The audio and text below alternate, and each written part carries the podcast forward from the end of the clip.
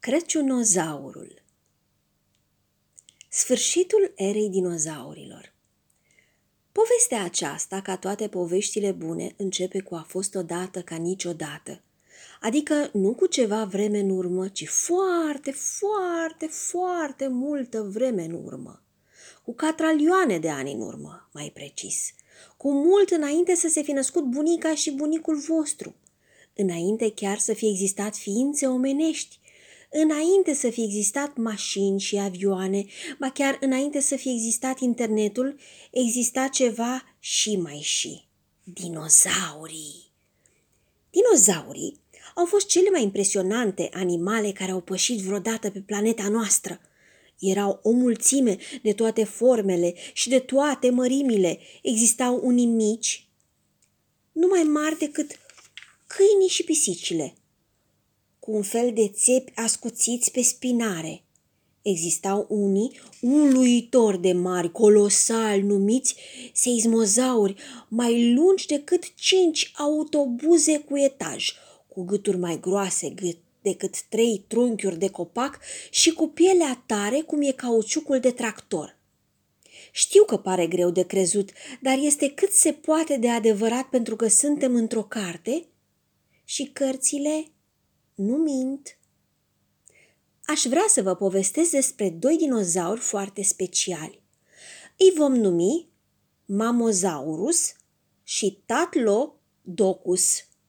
Nu sunt numele lor adevărate, desigur, ar fi de-a dreptul caragios. Mamozaurus și Tatlodocus stătuseră toată ziua în arșița dogoritoare a soarelui preistoric și se întorceau acasă în cuibulețul lor îngrijit. Dar când au ajuns, au găsit acolo ceva oribil și înfricoșător, o nemaipomenită grămadă de pietre, de oase și de pământ. Casa lor fusese călcată de, dine, de niște dinozauri și prădători răi, iar acești dinozauri prădători josnici și stricători o devastaseră și o întorseseră pe dos. Dar lui Mamozaurus și lui Tatlodocus nu la harababură le stătea mintea în primul rând, pentru că lăsaseră în cuib cea mai prețioasă avuție a lor. 12 ouă de dinozaur care acum nu se vedeau nicăieri. Așa cum vă puteți imagina, Mamozaurus și Tatlodocus erau distruși. Au rămas între ruinele cuibului lor unde au plâns și s-au văitat îndelung până când soarele a pus, iar luna și stelele au umplut cerul de deasupra junglei. Printre copacii uriași bătea în noaptea aceea un vânticel și o rază de lună și a croit drum spre cea mai rămas din cuib. Dintr-o dată, Tatlodocus a zărit ceva. Ceva neted și lucios care reflecta raza de sub un morman de oase și țărână.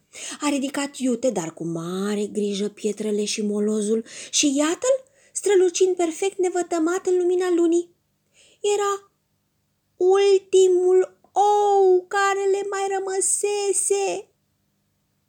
Era un mister cum de scăpase acest unic ou de furia prădătorilor flămânzi. Poate că tâlharii își umpluseră deja burțile lacome sau poate că oul se rostogolise și nu-l văzuseră. În funia cu care le spărgeau și le făceau una cu pământul pe celelalte. Indiferent care o fi fost motivul, nu conta decât că lui Mamozaurus și lui Tatlodocus le mai rămăsese un ou. Micul dinozaur cuibărit în siguranță înăuntru lui a devenit pentru ei cel mai important lucru din lume și nu aveau să îngăduie să-i se întâmple vreodată ceva rău. Dar ceva rău era totuși pe cale să se întâmple. Ceva ce urma să schimbe lumea pentru totdeauna, ceva important, ceva astronomic, intergalactic, extraterestru, de important. Lumina perlată a lunii, care învăluia cuibul distrus al dinozaurilor, a devenit dintr-o dată galbenă. Pe urmă, galbenul s-a transformat în portocaliu, apoi într-un roșu aprins incandescent. Mamozaurus și Tatlodocus s-au uitat afară, nevenindu-le să creadă, parcă luna însăși luase foc. Chiar sub privirile lor, cerul întreg s-a transformat într-un fel de foc sălbatic de artificii, în care zburau vâjâind pietre încinse și stele căzătoare și nu erau stele căzătoare cum sunt cele știute de voi și de mine, care țâșnesc drăgălași pe cer ca niște mici zgârieturi lăsate în spațiu de lumină. Cele despre care vă vorbesc cădeau cu viteză drept în jos, ca niște trăsnete incandescente și explodau în mii de mingi de foc atunci când se izbeau de pământ. În junglă s-a dezlănțuit panica și haosul. Copacii în flăcărea au trebuit să fie smulși din rădăcini de dinozauri uriași, mari cât cinci autobuze cu etaj, iar dinozaurii mai mărunți au ajuns să fie striviți și călcați în picioare. Cerul nopții era mai strălucitor decât în miezul zilei cele mai luminoase, iar luna părea mai fierbinte decât soarele prânzului, dar Mamozaurus și Tatlodocus nu aveau în minte decât un singur lucru, să-și protejeze oul. Trebuiau să-și ducă oul într-un loc sigur. Așa că au rupt-o la fugă, fugeau cât puteau de repede cu picioarele lor de dinozauri, ținând strâns și cu disperare acel ultim ou prețios pe care îl mai aveau. S-au alăturat goanei miilor de dinozauri îngroziți care se fereau din fața pericolului, dar, indiferent cât de iute și cât de departe alergau, nu păreau să găsească scăpare. La urma urmei, cum să fugi de cer?